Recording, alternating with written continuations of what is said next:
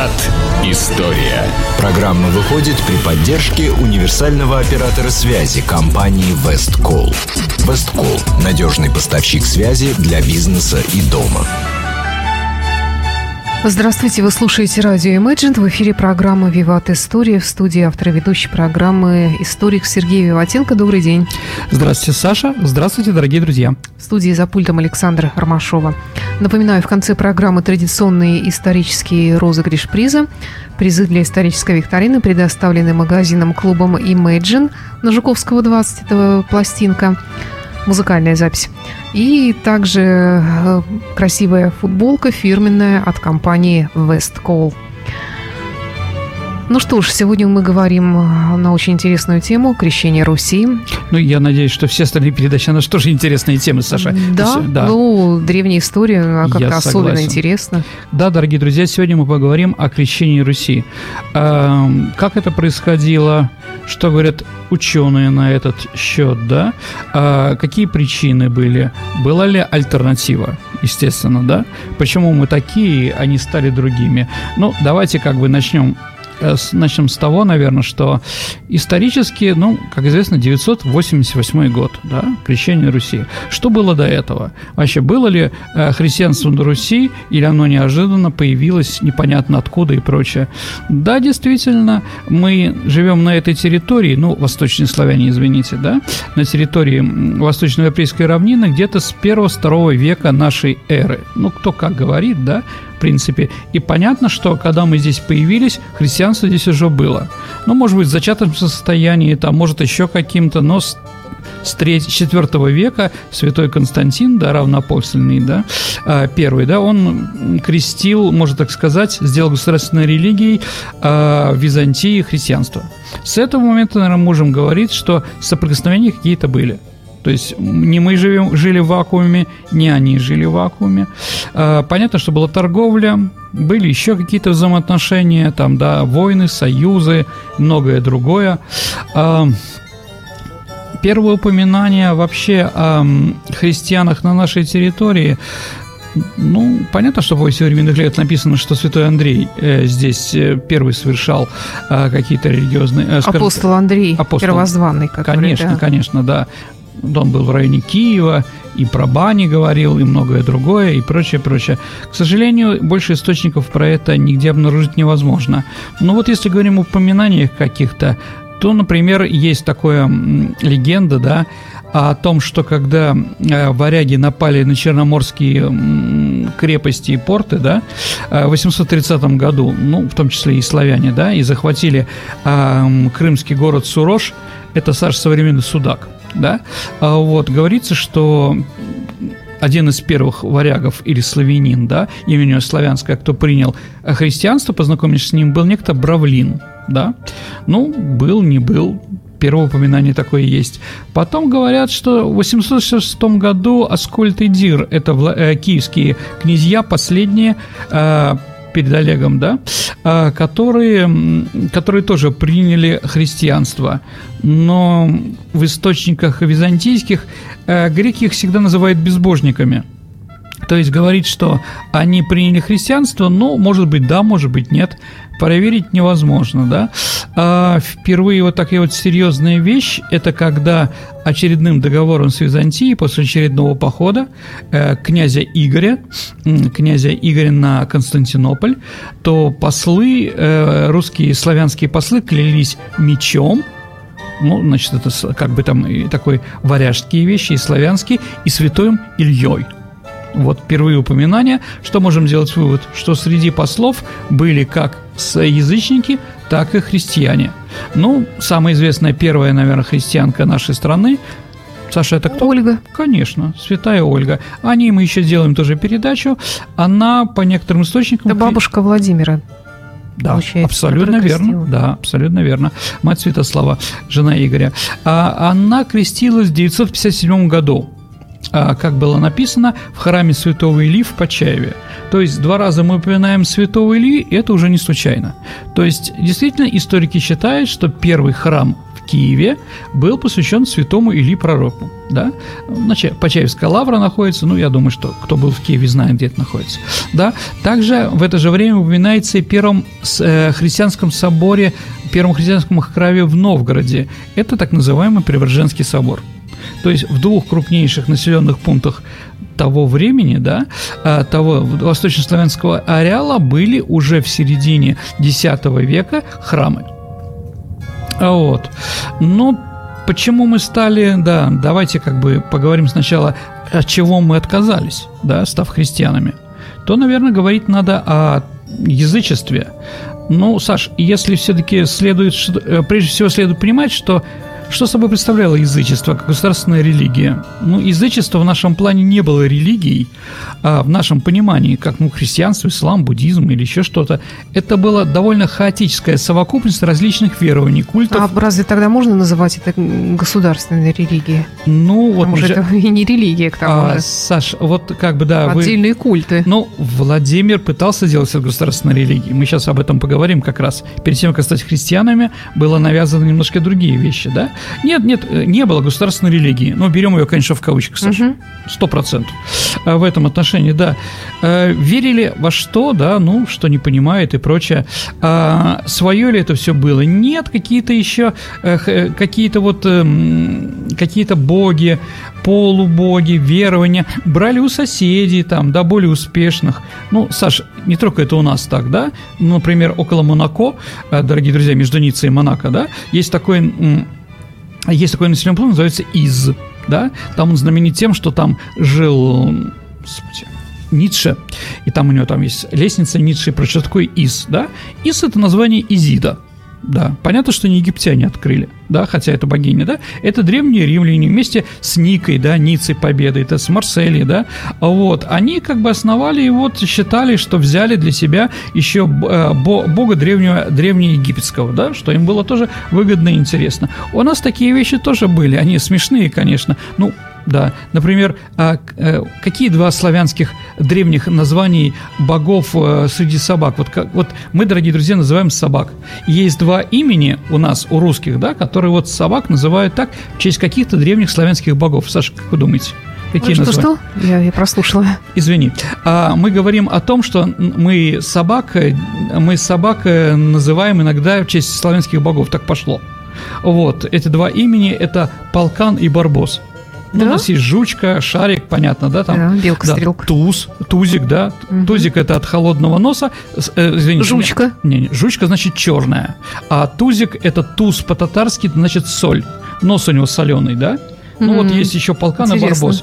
А барбос, Саша, это, ну, рыжебородый. Или да, э, ну, барба, борода, да, то есть... То есть кого... рыжую собаку нужно называть ну, барбосом. Примерно, да, как там целый день игра... Э, стирает прачка, муж пошел за водкой, на крыльце сидит э, собачка с мокренькой бородкой, да, вот она должна быть барбосом, да, Цветаевой, помните? А, вот, да, а полкан – это кентавр, Саш, полкан, пол коня – Mm-hmm. Половина, да, половина конь, половина непонятно кто. Ну, вот такое вот пошло. Кто мог да. подумать? Ну да, понятно, что ну, кентавр... Такое дворянское сугубо собачье название. Ну, не знаю. Где да, половина если... от одной собаки, половина от другой. Да, да, да, да. Ну ладно, давай от собак все-таки к крещению. Ну да, ну и еще каких таких говорим. Зюзя, вот есть такой интересный бог, да, а он в основном в Полесье, Саша, вот в районе Гомеля и прочих там населенных пунктов. Зюзя бог болот и Зюзя бог алкоголя поэтому напиться в Зюзю вы, наверное, знаете. А кто постарше, наверное, помнит, еще в 13 стульях кабачке был пан Зюзя. Да, его был, был. Зиновий Высоковский Конечно. играл, да? Вот. Поэтому, если мы говорим про государственную религию того времени, конечно, не было. Объединение разных племен, э, в том числе и восточных славян, не могло осуществлено быть э, язычеством, потому что оно было разное. Да, конечно, сначала было объединение, а потом поменялась религия. Но это было понятно уже в то время, да? А, потому что в каждом населенном пункте, в каждом племени было столько специфических национальных черт, созданных, э, собственных только, свойственно только этому населенному пункту. Ну, я просто примерно, дорогие друзья, если, если это люди живут на острове среди моря, ну, наверное, у них будет бог, связанный с рыбалкой – или с морем, да, в первую очередь. Но с культом верблюда у них ничего найти невозможно. Ну никак. Как бы ни искали, понимаете, да? У них нет верблюдов. А в середине пустыни кто живет? Ну, наверное, там никаких рыбацких богов нет. Понятно почему. И поэтому в разных местах были разные, э, разные бога. Между тем, да, ну, везде, во всех этих местах, конечно же, страх перед э, люди, жившие в этих редко населенных лесах, болотах, степях, там, и у них имел этот страх покинутости, я не знаю, там, боясь грозных явлений природы, заставлял людей искать объединение. Ну, когда страшно, да, всегда объединяешься. А, вот, это тоже понятно. Ну и при том, при том, если мы говорим про нас, кругом были одни немцы, то есть люди не говорящие с нами на доступном понимании нам языке, то есть враги, да, приходящие из невести, как тогда говорили, да, и прочее. А, вот. И если мы говорим даже на государственном уровне, когда Олег э, заключал договор с Византией, да, он клялся Перуном, киевским Перуном, извините, киевским богом, да, и клялся и Велесом. Велес – это новгородский бог скота – вот, потому что Олег первую часть своей жизни жил, конечно же, в Новгороде, и у него в этом отряде было много новгородцев, много было э, викингов, и вот они клялись Велесом. А люди, которых он нанял для борьбы с Византией из Киева, полян, да, они верили Перуна. А вот когда Игорь ходил, да, это с, э, который уже с младенчества практически там, ну, с 7 лет э, жил в Киеве, да, вот он клялся перед византиями, византийцами только в Перуне только Перуном, и понятно почему, потому что он киевлянин.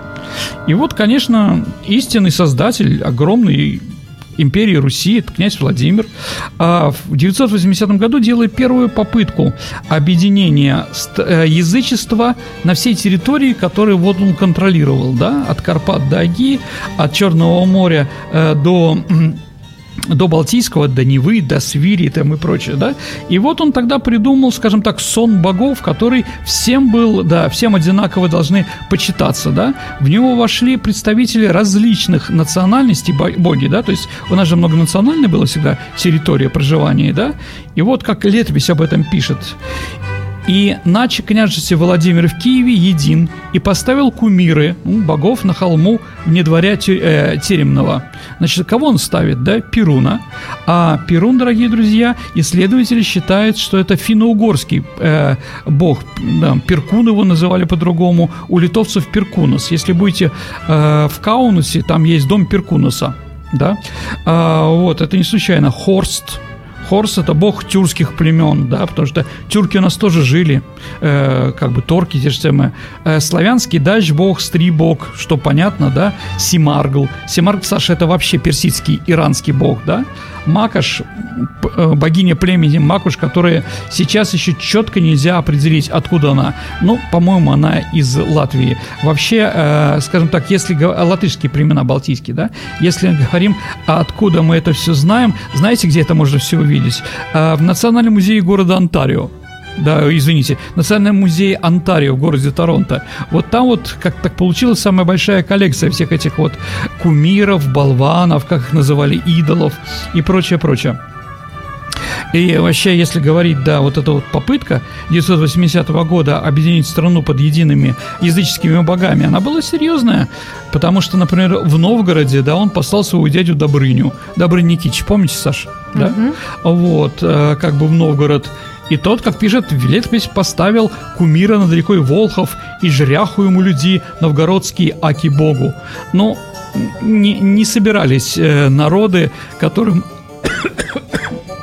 навязали сверху люб, любить какого-то бога, любить этого бога. Поэтому история э, Перуна в Новгороде была очень печальная. Ему отрывали эти усы золотые, его поджигали, когда он был деревянный. Его топили, когда он был каменный. Мочились на него все время. А, вот, да.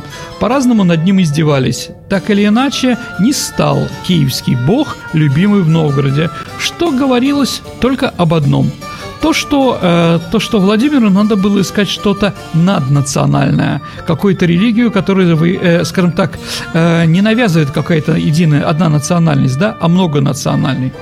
Вот, ну, понятно. Э, поиски такие были, да. Ну, о поисках мы еще поговорим с вами, но давайте как бы пойдем самому проторенному пути, да?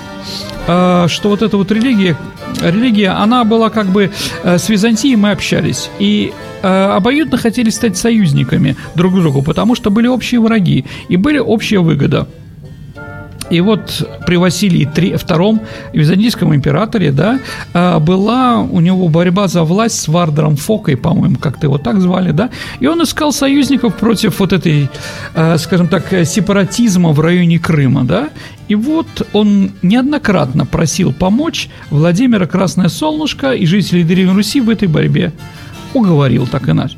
И в знак единства с Русью он предложил Владимиру брак со своей сестрой принцессой Анной. Я думаю, дорогие друзья, вы знаете всю эту историю. Единственное, я там скажу пару слов своих, как я это вижу, да, как видит, в общем-то, некоторая часть э, ученых, да. Э, но когда он помог и прочее, э, оказалось, что хм, Василий II, конечно, это знал, что его дедушка Константин Багрянародный а, написавший известный такой труд об управлении империей а, для своего сына, отца Василия II Романа, да, а, что э, в этом написал, что был запрет, он запрещал своим потомкам вступать в брак с представителями варварских народов. А он, Василий II, ссылался на э, на равноапостольного императора Константина, как мы уже сказали, Великого, который даже приказал начертать в алтаре Святой Софии Константинопольской запрет ромеям, то есть жителям Византии, родниться с чужими, особенно нескрещенными. Вот. Поэтому суть-то была такая вот, достаточно интересная. В конце концов, Владимир согласился. А если он согласился, как пишет в это, скажем так, в летописи, э, я же беру летопись в первую очередь, что получается? Что чтобы один человек женился на другой, он сделал весь наш народ другой религией? Ну, были же прецеденты, правда, позже.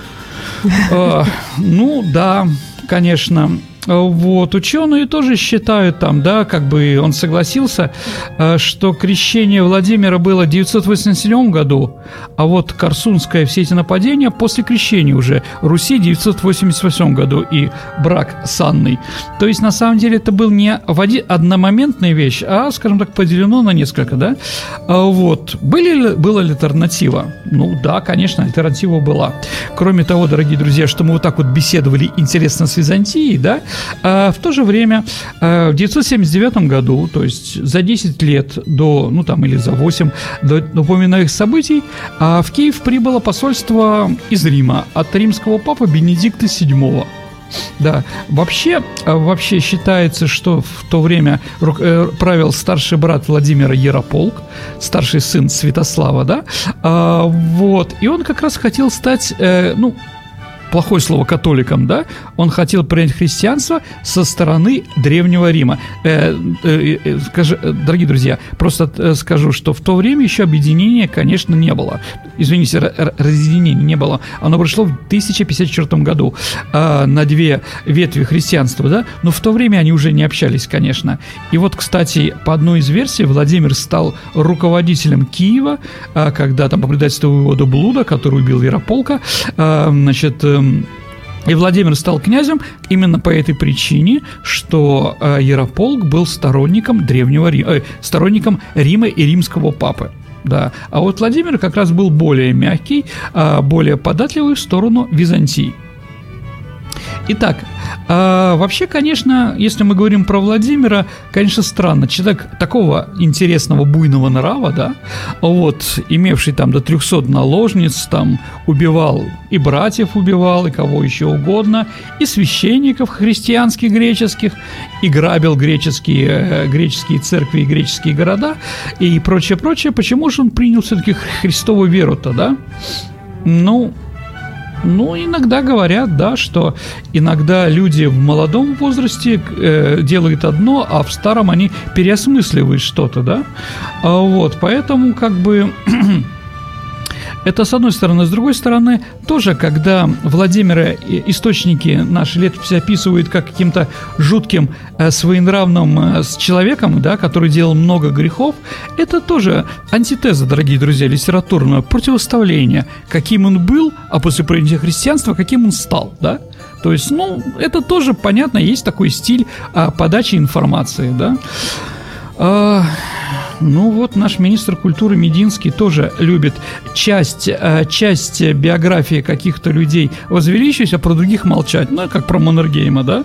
Ну вот это с этой доской многострадальной, да, где сначала он говорил, что он там русский шпион, русский разведчик, герой всех войн, там, географ и так далее и тому подобное, и забывает про советско-финскую войну, в первую очередь про блокаду Ленинграда. Ну, такой же подход к Владимиру, только там говорили про то, что вначале он был плохой, а потом стал хороший. Ну, такие вещи бывают.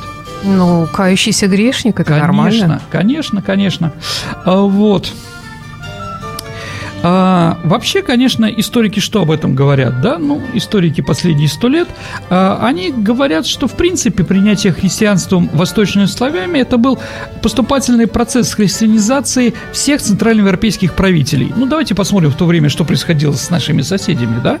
А, в 960 году кри- кри- э, крещение принял а, в Гнезно польский князь Мешка I, да, и поляки стали христианами римской церкви, да, католической, да.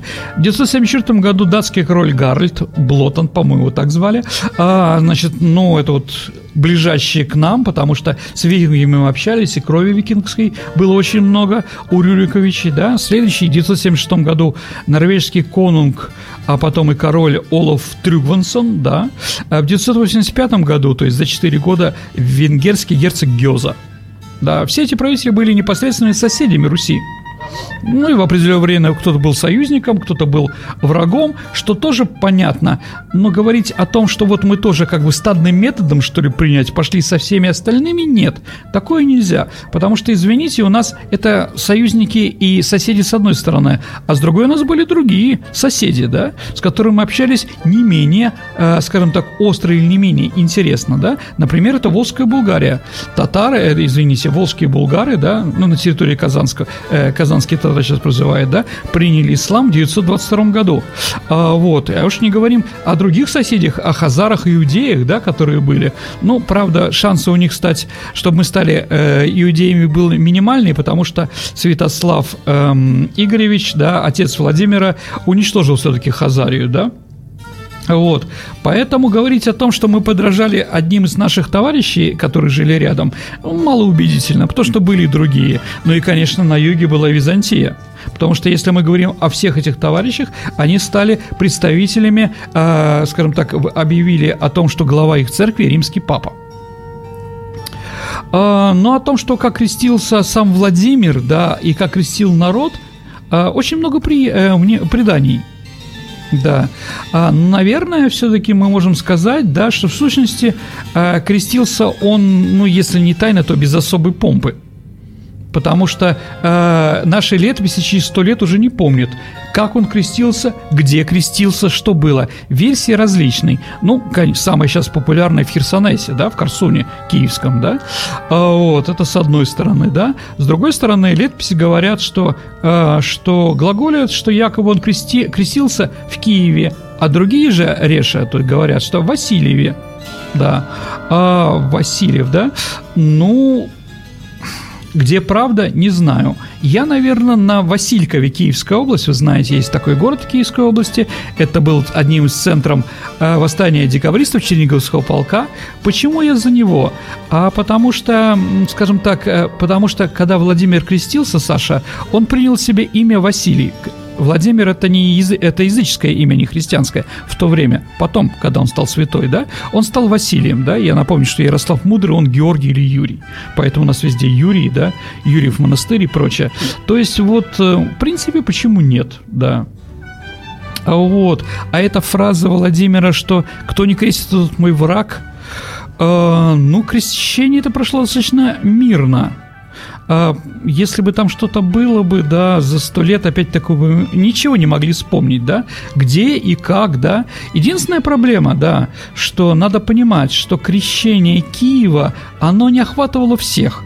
Ну, тоже вот как бы дружина, которая окружает Киев всех сторон, из гор, да, ну, там холмы такие красивые, живописные в Киеве, начала гнать всех в реку, да, в Днепр, да, там их всех перекрестили, я думаю, не всех. Я думаю, не всех. То есть э, э, доказательство того, что не всех, наверное, очень простое, что Киевская митрополия, христианская, появилась только через 50 лет, в 30-е годы 11 века при Ярославе Мудром, да, то есть, да, через, если бы сразу, то, наверное, бы у нас был бы митрополит или какой-то городской священник главный, да, вот. А то, что Новгород крестился, тяжело, это да. Саша, помните, мы говорили, что Добрыня приехал и установил Перуна, да? А, для новгородцев обсчастливанных, да? Через 7 лет после этого дела Добрыня снова приехал с Путятой и говорит, а теперь, ребята, будем Христу поклоняться. Как в Новгороде к этому отнеслись? А в следующий раз через 5 лет чем-то приедет, да? Поэтому Новгород, конечно, боролся. И действительно, в летописическая фраза, которой вот мы не можем не верить, что Добрыня и Путята крестили огнем и мечом да, а, известно, что да, новгородцы разобрали мост, чтобы не было, а, не было крещений, чтобы не могли воройти пройти на другую сторону. А, вот, и Добрыни, чтобы все были побыстрее христианами, подожил, го, поджег город. Самый известный Саша археолог, который раскапывает Новгород, это академик Янин. Так вот, он вроде, это называется «Людин конец», хотя я могу и ошибаться, вроде там. Людин конец э, раскопал, когда он его раскапывал, он там, Саша, увидел 9 тысяч квадратных метров пожарища на конец X века, то есть когда приходило, э, приходило крещение. То есть город горел. То есть им предложили бы, да, все, видимо, закрыли своих, э, в своих домах и не хотели уходить креститься, и он их поджег с четырех сторон, после этого они стали христианами. Еще раз, дорогие друзья, вот давайте как бы, что я точно не хочу сказать, вот то, что я сейчас сказал нежелание новгородцев стать христианами, это была главная причина не в том, что они были язычниками такими стопроцентными, а тем, что это навязывалось из Киева. Вот это вот серьезно.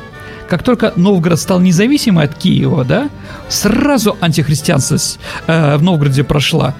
Вообще там уже ни, ни одного слова против этого не было, да? А вот. А дальше, если мы говорим о принятии христианства, оно тоже происходило сложно. На финно-угорской периферии, ну это вот Ростов, Муром, да, а сопротивление было очень долгим, продолжалось до XII века, да. Если вы, мы помним, что два первых епископа, посланные в Ростов, были изгнаны, а вот. Только третий, святой Леонтий, да, вот считается человеком, который вбил все-таки христианство в, на этой территории. Ну, да. А сопротивление крещению там почему было? Потому что усилилась славянская колонизация этих районов. И поэтому местное население, да, христианство считало, что как раз новые, новые переселенцы, новые жители Ростова и Мурова пытаются им навязать свое. И поэтому там были достаточно сильные борьба, да. Вот. Ну и, конечно, там жития Авраамия Ростовского, да, говорится о том, что в 1070 году он сокрушил идола Велеса, который стоял там, вот, и поставил там э, в Ростове Богоявленский монастырь знаменитый. Кто был в Ростове на озере Нера, я думаю, его знают, да. Дальше, нынешняя Белоруссия, Полоск, был крещен около тысячного года, то есть через, э, ну, через 12-13 лет. И при том не с севера, а, то есть не с юга, а с севера, да, а, э, исландский викинг-христианин Торгвальд Кондратсон, да, исландец, да, а, он по поручению, значит, он крестил Полоцк, да, но вроде он крестил его по византийскому а, разряду, обряду, да, и при том, как бы, среди Василия, вот, охраны его были это византийские ярлы, ой, извините, викинские, э, норве, нормандские ярлы, да, видимо, одним из ярлов он как раз был. А, известный такой историк Платонов, да, обращает внимание э, на то, что вот это вот предание, где говорится о конкурсе, да, помните, Саша, мы с вами говорили, конкурс замещением четырех религий, он делит эти три упоминания считает, что они были разного времени и объединяет их, но только в 12 веке их объединили в одну историю. Да, а вот, ну, Первое, да, это, конечно, вот история 979 года э, с католиками, да, которые пришли. И Владимир им говорит такую фразу, что «наши отцы вас отвергли». Кто эти наши отцы? А отцы – это княгиня Ольга, это, да, бабушка. Бабушка Владимира в 962 году э, была первой, э, первая попытка э, римлян, да, немцев, да, руководитель германской империи Атона I сделает нас католиками, да, и вот она пришла как раз, эта делегация во главе с епископом Адальбертом, да, и попыталась э, Ольгу склонить именно этому христианству, он отказала. Почему Владимир называет отцом бабушку, это нормальная христианская э, традиция. Например, э, отцами Святой Девы Марии, да, являются как а, Аким и Анна, да, вот они являются оба отцами. То есть это нормальная такая фраза. То есть э, вот первые, кого отправили, это были, э, это были католики, которые пришли в 979 году. Мы об этом уже говорили. А, Дальше, э, дальше это вот история с исламом. Да, ислам тоже продвигался у нас и был достаточно популярен. Да, у нас нет, нет э, скажем так, каких-то источников, что э, был мечеть где-то на территории восточноевропейской, восточных славян, да, но о них знали прекрасно. И то, что мы переняли белое каменное строительство на Руси, это мы как раз взяли у, у волжских болгар, у мусульман. Вообще о том, что, да, э, когда это произошло, потому что действительно, откуда этот фра... 988 год, тоже достаточно интересно, дорогие друзья. Вообще э, дату 988 Э, она была утверждена оберпрокурором Синода э, Константином Победоносцем, да, который был учителем у Александра III, у Николая II, да, и, значит, э, в честь 900-летия принятия религии христианской, которую он считал, что это произошло 15 июля, в Киеве был открыт знаменитый Владимирский собор и памятник Богдану Хмельницкому, о котором мы с вами, Саша, говорили на, на каком-то из наших передач о нем, да. С тысячелетия, Саша, праздновали не 15 июля, а 12 июля 1988 года. Ну, хорошо. А вот э, национальный праздник на Украине, который называется День крещения Киевской Руси-Украины, хорошее название очень, э, э, на Украине празднуется 25 июля. Э, вот. Ну, как бы даты такой четкой нету, да? Вот. Поэтому, да, вот такая вот ситуация. Ну, примерно, да, мы можем что-то говорить. А, ну, давайте еще поговорим, что же произошло в нашей стране после вот этих вот событий принятия христианства, да? А, первый киевский митрополит, э, он считается э, Михаил Сирянин, да, и вот он сириец. Ну, когда вопросы с Киевом были, э, то есть с Крымом были, да, то говорили, что э, Корсунь, э, Корсунь, Херсонес – это центром, да, христианства, центром христианства, да, который вот, откуда мы приняли православие. Ну, с этим можно согласиться, наверное, да. Но тогда, если что говорить, что первым христианином, который был, который вез Слово Божье на нашей территории, был сириец. Ну, считайте, мы тоже им помогаем по этому поводу. Вот он первый митрополит киевский. Э, уже при Ярославе Мудром, да, как я уже говорил, была создана метроп, метрополия. В основном там были греки. Да, у нас, конечно, пишется, что первым, одним из первых епископов Русской Православной Церкви был Иларион в XI веке. Это правда. Но надо сказать, дорогие друзья, что за это время, которое мы говорим, там, ну, до середины 15 века, второй митрополит был э, Климент Смолятич, славянин. Все, русских было только двое, да? Вообще до монгол, монгольского нашествия в России было 16 епархий, да. Вот. Вообще, если говорить о нашей метрополии киевской, в Константинополе, в константинопольских дипсихах она занимала одно из последних мест, да. В древнейшей она была 61-я по, по, по, по упоминанию, да. А при Андронике II палеологии в 14 веке только 77 место. Поэтому говорить, что вот как бы для, э, для Византии мы были главные, которые интересовали и так далее, я бы не стал, да. Вот. При Владимире стала церковь получать десятину, да, и скоро превратилась достаточно крупного собственника феодала, да, появляются монастыри, которые были и просветительской, и благо, благотворительной функции, ну и, конечно, оборонительные, да. Вот. Первые монастыри, которые были основаны в, нашем, в нашей стране, это вот Святого Георгия, это еще раз христианское имя Ярослава, Святой Ирины, это небесная покровительница жены Ярослава, да, ну, конечно, в 50-е годы XI века появляется Киево-Печерская, э, ну, тогда монастырь, потом Лавра, да, основанная Антонием и Феодосием Печорскими, да. А вот вообще к татаро-монгольскому югу в каждом городе были монастыри. Но это было нормально, да. Но из самых известных, да, а, благодаря материальной поддержке церкви в 2037 году был заложен собор Святой Софии. Главный, главный собор храм в Киеве да, построенный по образцу Константинопольского, да, и в, через 13, 13 лет в Новгороде Алаверды такое, э, в 1050 году строится одноименный собор э, уже в Новгороде, а затем и в Полоцке. Итак, дорогие друзья, вот как бы, наверное, все, что мы сегодня хотели рассказать вам про крещение Руси. А, у нас есть много штампов, да, которые, к сожалению, не всегда соприкасаются с исторической наукой.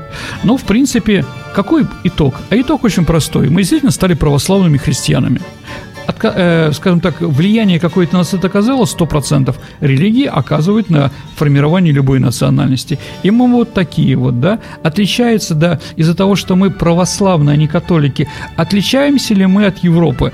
От европейской цивилизации 100% отличаемся. У нас другая, конечно, не азиатская, но пусть это будет называться русский мир, хотя мне не очень нравится это слово, да, пусть восточноевропейская цивилизация, да, действительно, религия оказала на нас очень большое влияние. Вот, да, и то, что мы русские вот такие, конечно же, тоже происходит от православной религии. Ну, Саша, вот давайте на этом закончим и перейдем да, к вопросам. Перейдем к исторической викторине. Угу. Давай вспомним нашу прошлую программу и подведем итоги прошлой викторины. Да, в прошлый раз мы говорили о Богдане Хмельницком и спрашивали, а как, э, каким именем, да, вот если Богдан это украинское имя, Богой данным, да, какие русские имена в России, да, считаются аналогами имени Богдан? Это Федот, Федор, Теодорих, ну и другие, да? Есть ли у нас правильные ответы, Саша? Федот э, очень много прислала правильных Прекрасно. ответов, наши слушатели прислали. Угу.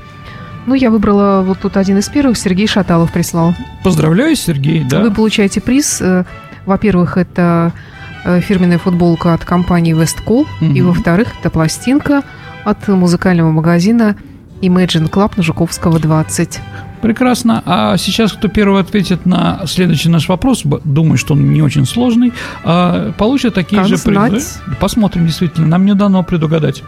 А, как, так, итак, э, как, как, называ, как называлась первая каменная церковь на территории Киевской Руси. Назовите народное название первой каменной церкви на территории Киевской Руси.